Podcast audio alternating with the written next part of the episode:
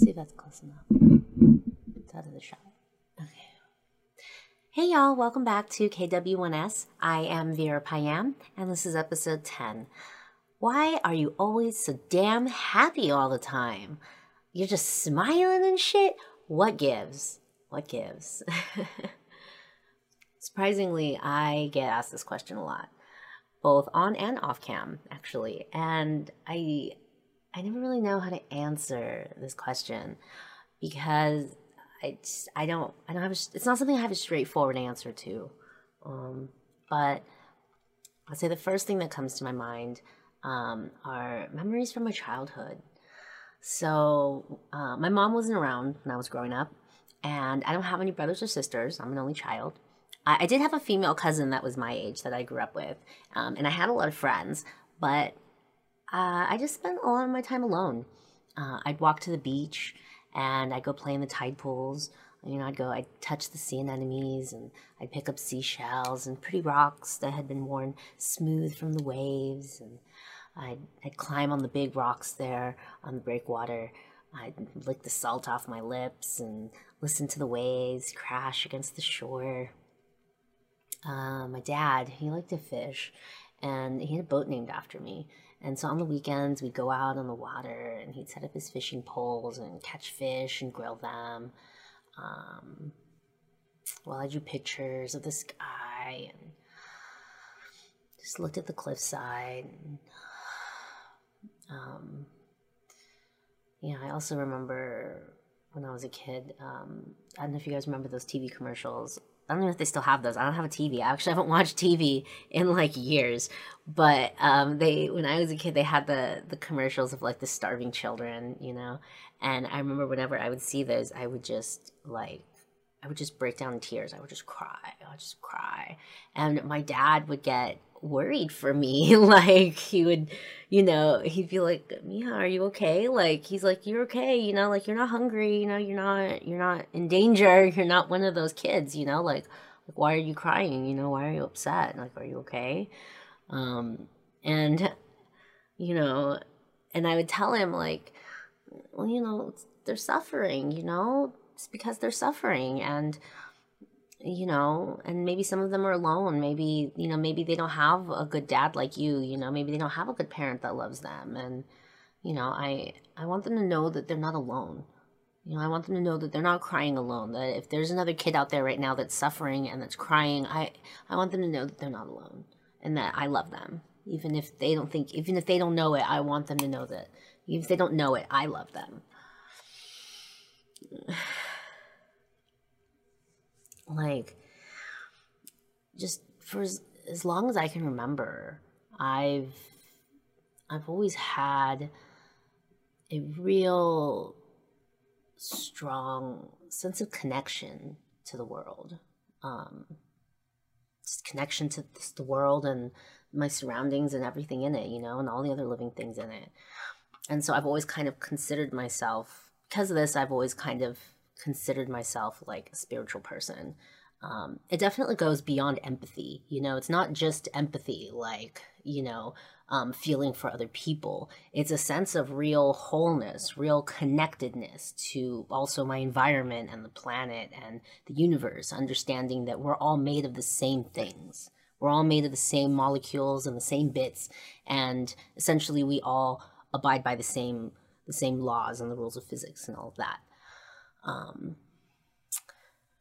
however, this this sense of spirituality was always very separate from my sense of religion. Um, I mean, there was religion when I was growing up. My grandma was Catholic, and my dad's Christian. Um, but and and so while like religion was there, I don't think it played a major role in like my personal spiritual development. Actually, uh, actually, I I got my cousin and I kicked out of kicked out of catechism when we were young. Yeah. Um, everybody was so embarrassed. Yeah. um, I remember how old were we? We must we were young. We were young. We must have been like seven, like six or seven. Um, and so we're there in catechism. It's like kind of like Bible study for kids, you know, and you're um, and so me and my cousin are sitting there and I'm like drawing and I'm coloring like a picture of like, what was it, like Noah in the belly of the fish or something, right? And so I'm like coloring it, you know, and I'm like, yeah, I'm going along. Everything seemed hunky dory. And my cousin, she comes over, she's like, she whispers in my ear, she's like, come on, you don't actually believe this stuff, do you? And I was like, well, what do you mean? And I go, yeah, you know. And she's like, well, you don't actually believe that a man can live in a fish. And I said, Well, I go, she's like, you know, science, our science class tells us that's not true. Our science class tells us that's not possible. That can't happen. And I was like, well, you know, it's not about the literal interpretation of the story. You know, these are just stories that they tell people so that you know how to live your life. You know, like um, they have good values, good morals, good direction, right? Um, and she was like, no. She says, but these people actually believe these things happened. They believe a man can live in the belly of a fish. They believe that happened. I was like, no, they don't. I was like, no, they don't. She says, yeah, they do. I says, no, they don't. I said, teacher, teacher. And the teacher comes over. I says, okay. I says, you know, me and my cousin are having this argument, you know, and I says, a man can't actually live in the belly of a fish, right? I was like, you know, these are just stories to help us improve our lives, right? That's that's what this is. Um, and she says, "Oh no, no, that happened. That's that's a miracle." And she says, "That's why we call it a miracle." And I said, "Hold up." I said, "So anytime something happens that you can't explain with science, you call it a miracle. That's it, and you just write it off." She was like, "Well, yeah, you know, cuz that's God coming to us." And I was like, and I just went off. I was like, but you're lying. But you're lying. I was like, but these things can't happen. You don't have an answer for that. That's not correct. Like, and I just went off. And the teacher shoots darts at my grandma with her eyes. And my grandma comes over and my grandma's like, shh, shh, quiet, what are you doing? What are you doing? Get out. And she grabs us by the arms and she drags us out of that class. And I was like, what? What? I don't understand. I have questions. I have so many questions. And my grandma's just like, stop it. Shut up. Stop it. Oh. and my cousin is mad at me. My cousin's like, "What are you doing?" She's like, "You weren't supposed to tell her." Like, oh god.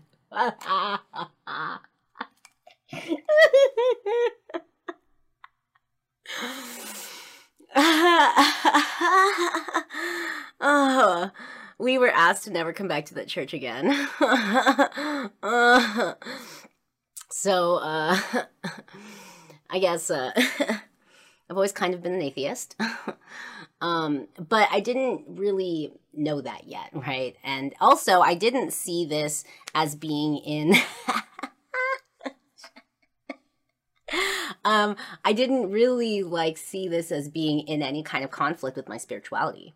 Like for me, this was neither here nor there. You know, it's just oh, like whatever. These, this is not my, this is not my tribe, right? Um, and um and so for me as you know as you know i went through school and i went to college and i learned more about like psychology and science and the laws of physics um, these things also for me um, were were not incompatible with my sense of spirituality. Actually they helped me to better understand what it was that was objectively part of the world and how the world worked and what was my own personal inner experience right um, and so for me, the more I learned about science and the world, the more I learned about myself also.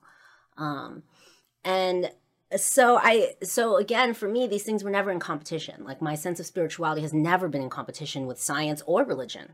Um, and, but funny enough, though, I, you know, when I would tell people in college that I was, you know, I would say I'm, oh, I'm spiritual. You know, they would ask, I'd be like, oh yeah, I consider myself a spiritual person. You know, um, I remember like you know professors and like you know my classmates sometimes kind of like look at me funny, you know, like oh, you know they'd be like, oh, I I wouldn't have pegged you for you know someone spiritual, and you know the spiritual type, right? And uh, I I didn't know what that meant. Like I I didn't know I know what they meant by that. Like you know did did they think that i was like lying about my commitment to science or you know did they think that i was like secretly part of like some occult witchcraft or some kool-aid drinking band of hippies like Um, I just, I, I'd always sensed this kind of resistance toward the spiritual, but I, I really didn't know why. Um, and then I met, and then I met one of my closest friends. I met one of my closest friends, and I remember uh, when we met, I told him, you know, yeah, oh, I'm spiritual, and he also gave me this look. He was like, mm. he was like, no, you're not. He's like, you're atheist. And then he gave me a copy of The God Delusion by Richard Dawkins. uh, a few pages in, uh, I read it. I was like, oh yeah, I'm definitely atheist. Yeah, totally. um, but again, I, I still didn't see where this this distaste for the spiritual came from, right? Um, and then I met his mom, and her like fascination, almost like ritualistic obsession with the mystical and the occult. And you know, he told me about how she would put up like pictures of spiritual gurus and she would like go to temples and chant and give them money and buy their self-help tapes um, and she would like pray to these pictures of, of these gurus who were still living by the way because of course a, living prophet supersedes a dead one. Uh, and and my, yeah, and my friend would watch while his, you know, his poor, you know, homely little mother, you know, meek, insecure, you know, little old lady bun and little old lady stockings, and and she would just just pray and pray, you know, to these to these these altars, like pray to them, like begging them to fix her, just make her normal, like like staring in the mirror and just hating herself. And then the next, and then next month, like just as frantically as she she put everything up, she would just tear them all down, just tear them down, rip the paper, throw them into the trash, and like go back to the temple and like start all over again. Um, you know, the chanting, the incense, the rocks, the Hari Hari Krishna, the aimlessly wallowing in all that is unknown, and you know, in hopes of some like faint carrot on a stick promise for some spiritual redemption. I just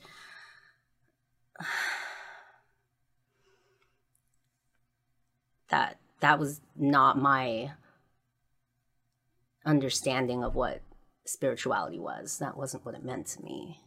Um, but um, but personally, I do believe that all people have spiritual needs.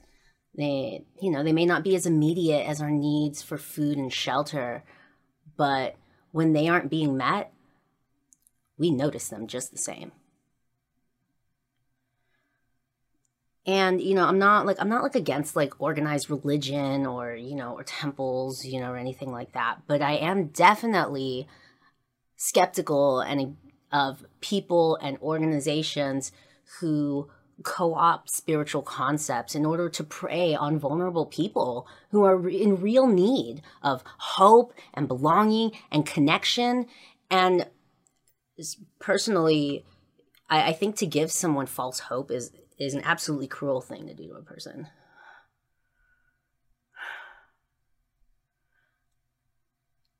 to put yourself in a in a position of authority and to mislead intentionally mislead someone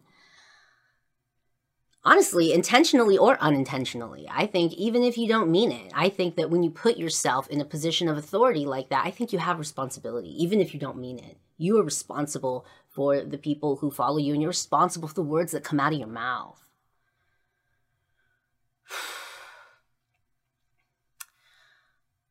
And on that same on that same note, I also think that denying someone the possibility of hope is equally as toxic. Nietzsche himself, I mean, the father of nihilism, wrote, He who has a why can bear with almost any how.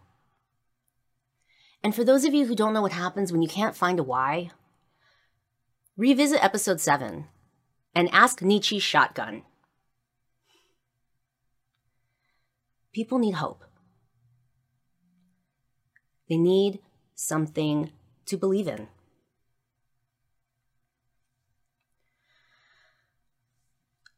So, what does this have to do with being happy all the time, right? This doesn't sound very happy. Um, but um, because for me,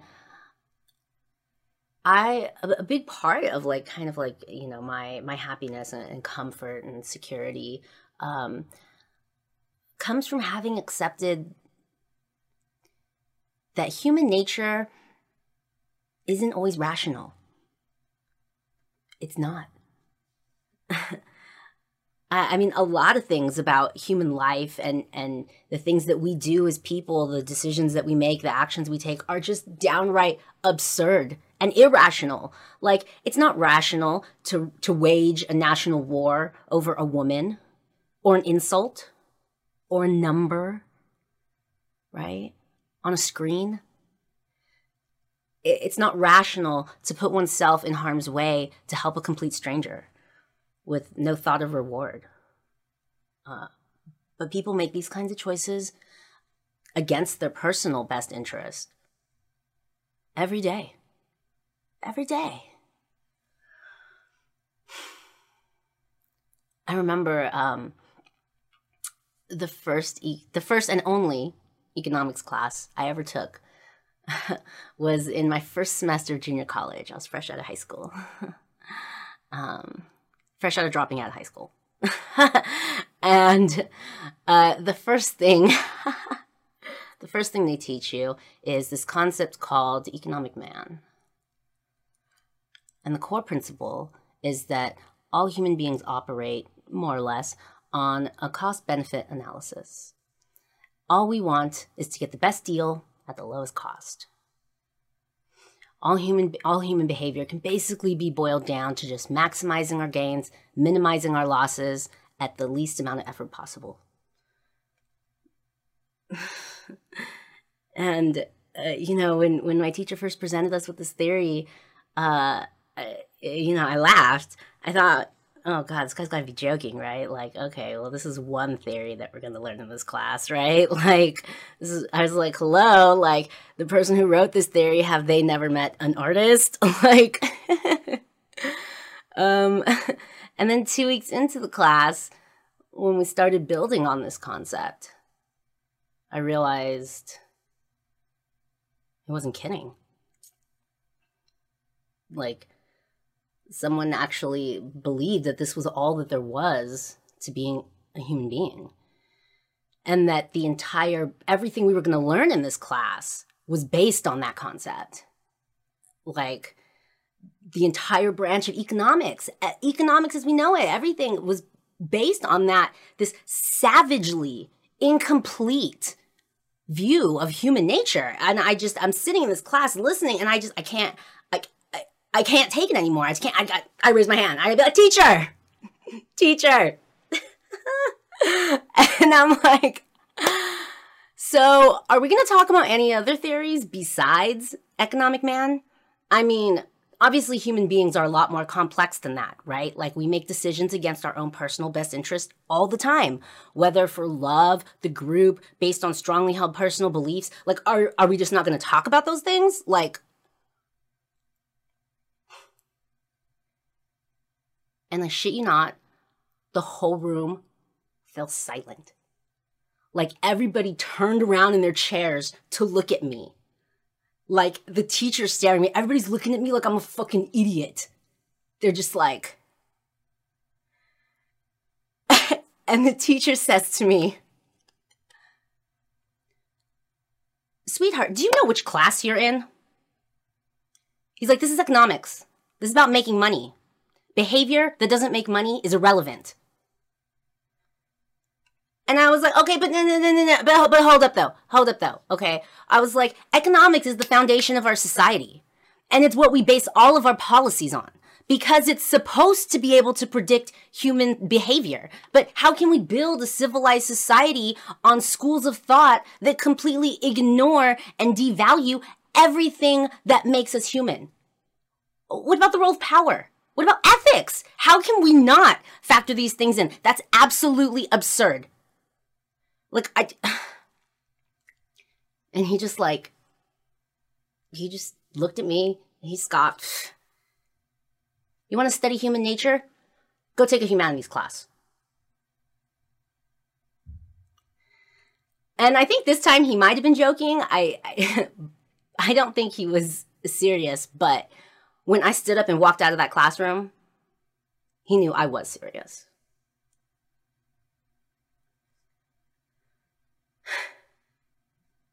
We will never be able to have any kind of meaningful understanding about what it means to be human without confronting the irrational.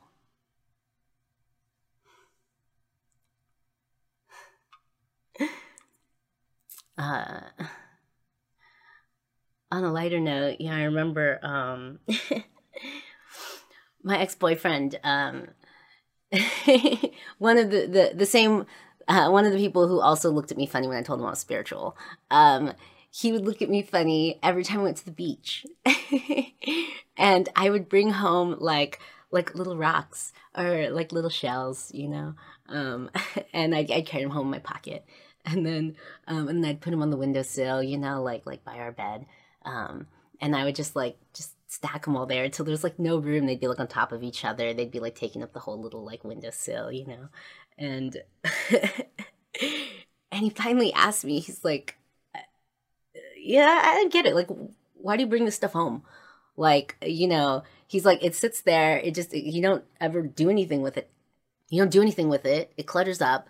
You know it collects dust it sets off your allergies. You know, you have really bad allergies. You know, that's what's causing your allergy. That's why you sneeze all the time when you're in the house, you know? He's like, and then I got to throw it away when you're gone. And you never seem to notice it because I've thrown these away like a million times and you never say anything. You know, he's like, you just put more shit there. He's like, I just, he's like, I don't, I don't get it. Like, what's, what's, what's the deal? What's going on? and I, I just shrugged. I was like, mm-hmm. I was like, I just, you know, I like it. You know, it's little rock, you know, little shell. I just like, you know, I touch it. Maybe I like, I look at it, you know, way the sun hits it. Like, I don't know, it's, it's nice. It's nice. and then we just kind of like looked at each other and then we both laugh, you know, and then we both laugh because obviously it's silly, you know, like we're sitting there, you know, we're, we're bickering about rocks, you know, on the windowsill, like, um, um, it was just one of those things that we just, you know, we, we just didn't get about each other, right? Like he didn't, he didn't operate like me. Um, he was definitely like the more practical one, you know, he was a lot more like intentional. Like he didn't just like do things, you know, um, you know, everything he brought home, it had a purpose and had a function, right? And he didn't like own things that he didn't use. He was definitely practical one, definitely the practical one.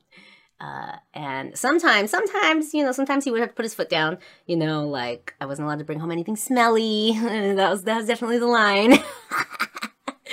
um, but you know, like for the most part, like as long as it wasn't in the way, you know, he didn't mind. Um, and you know, eventually I'd notice, you know, if he threw it out, I might be like, oh, you know, and I just, know, I would just stare at the place where it used to be, you know, and little dust gathered. Uh, and then I remember it was funny. Um, so then, so then we ended up breaking up, but we stayed really good friends. And so, like years later, you know, we are talking on the phone, right? And uh, I'll never forget. This is really good. And so he calls me, and he and he sounded particularly chipper that day, right? He sounded like he's in a really good mood that day. And he goes, "You know what I did today?" And I go, "What'd you do?" And he goes, "Well." He says, so usually, you know, after work, I have meetings. Um, and then I got to get on the freeway before the traffic gets too bad. he says, but today all my meetings were canceled. And he's like, so he's like, I'm heading my normal route toward the freeway because, you know, that's the most efficient route according to my Google Maps. Uh, and he goes, but I thought, hmm, well, you know, there's actually no traffic right now. I don't have to take the freeway. And the scenic route would probably take me just as long. And he's like, I was going to check my Google Maps, but then I thought, you know what? Fuck it. I don't care even if it does take a little longer. I'm gonna do, I'm gonna take a different route just because I feel like it. he goes, and I did. and what I loved about this was he sounded so proud of himself right? Like he was just so pumped, like yeah. and I was like, good for you, man, taking back control of your life, doing it because you feel like it. I was like, how'd you like it? And he kind of paused for a little bit, and I can. around the phone, but I can like I can almost see like like his little smile, his like little dimple. He's kind of goes. It was nice.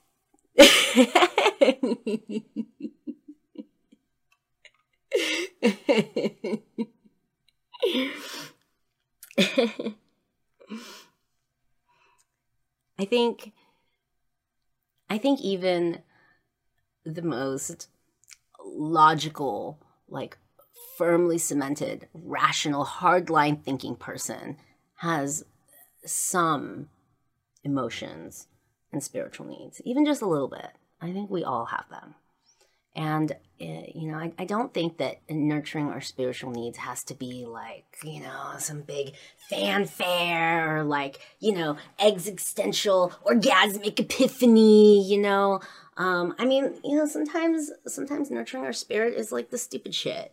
Like, you know, it's, it, it's, jumping into the ocean naked at 3 a.m. with my girlfriends, you know, like, you know, it's it's watching the sunset, like, you know, dancing until you can't breathe or stand anymore, right? Like finishing a good book, watching a worm, you know, crawl on a leaf, you know, it's it's it's simple, like like oh.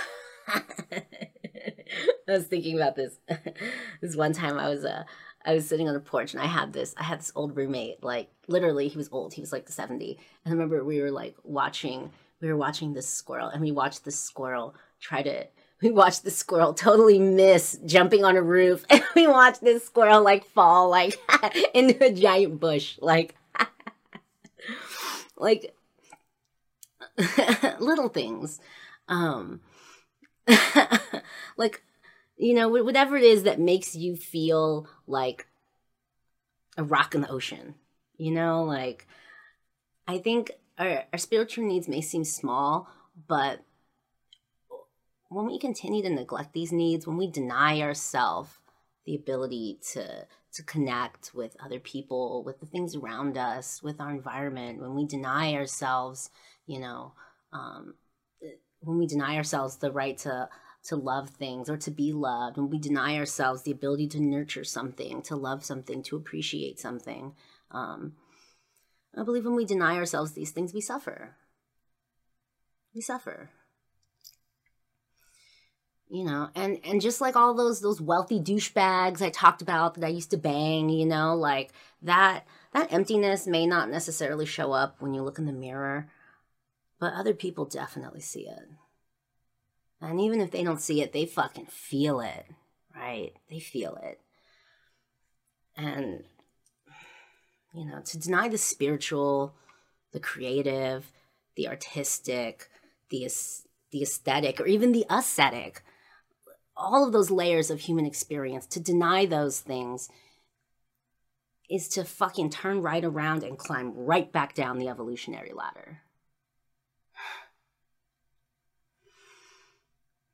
It isn't might that has given us our place in the animal kingdom, it's wit. And so when people ask me, you know, how I can be happy all the time, um, you know, it's kind of an odd question for me because I'm not happy all the time by any stretch of the imagination. I'm just. I'm happy with myself. Because I don't need to be anything more than human. But I also cannot cannot be anything less. As always, thank you guys. Thank you for listening. Thank you for supporting KW1S. Make sure you follow, make sure you subscribe, and I don't know you, but I love you.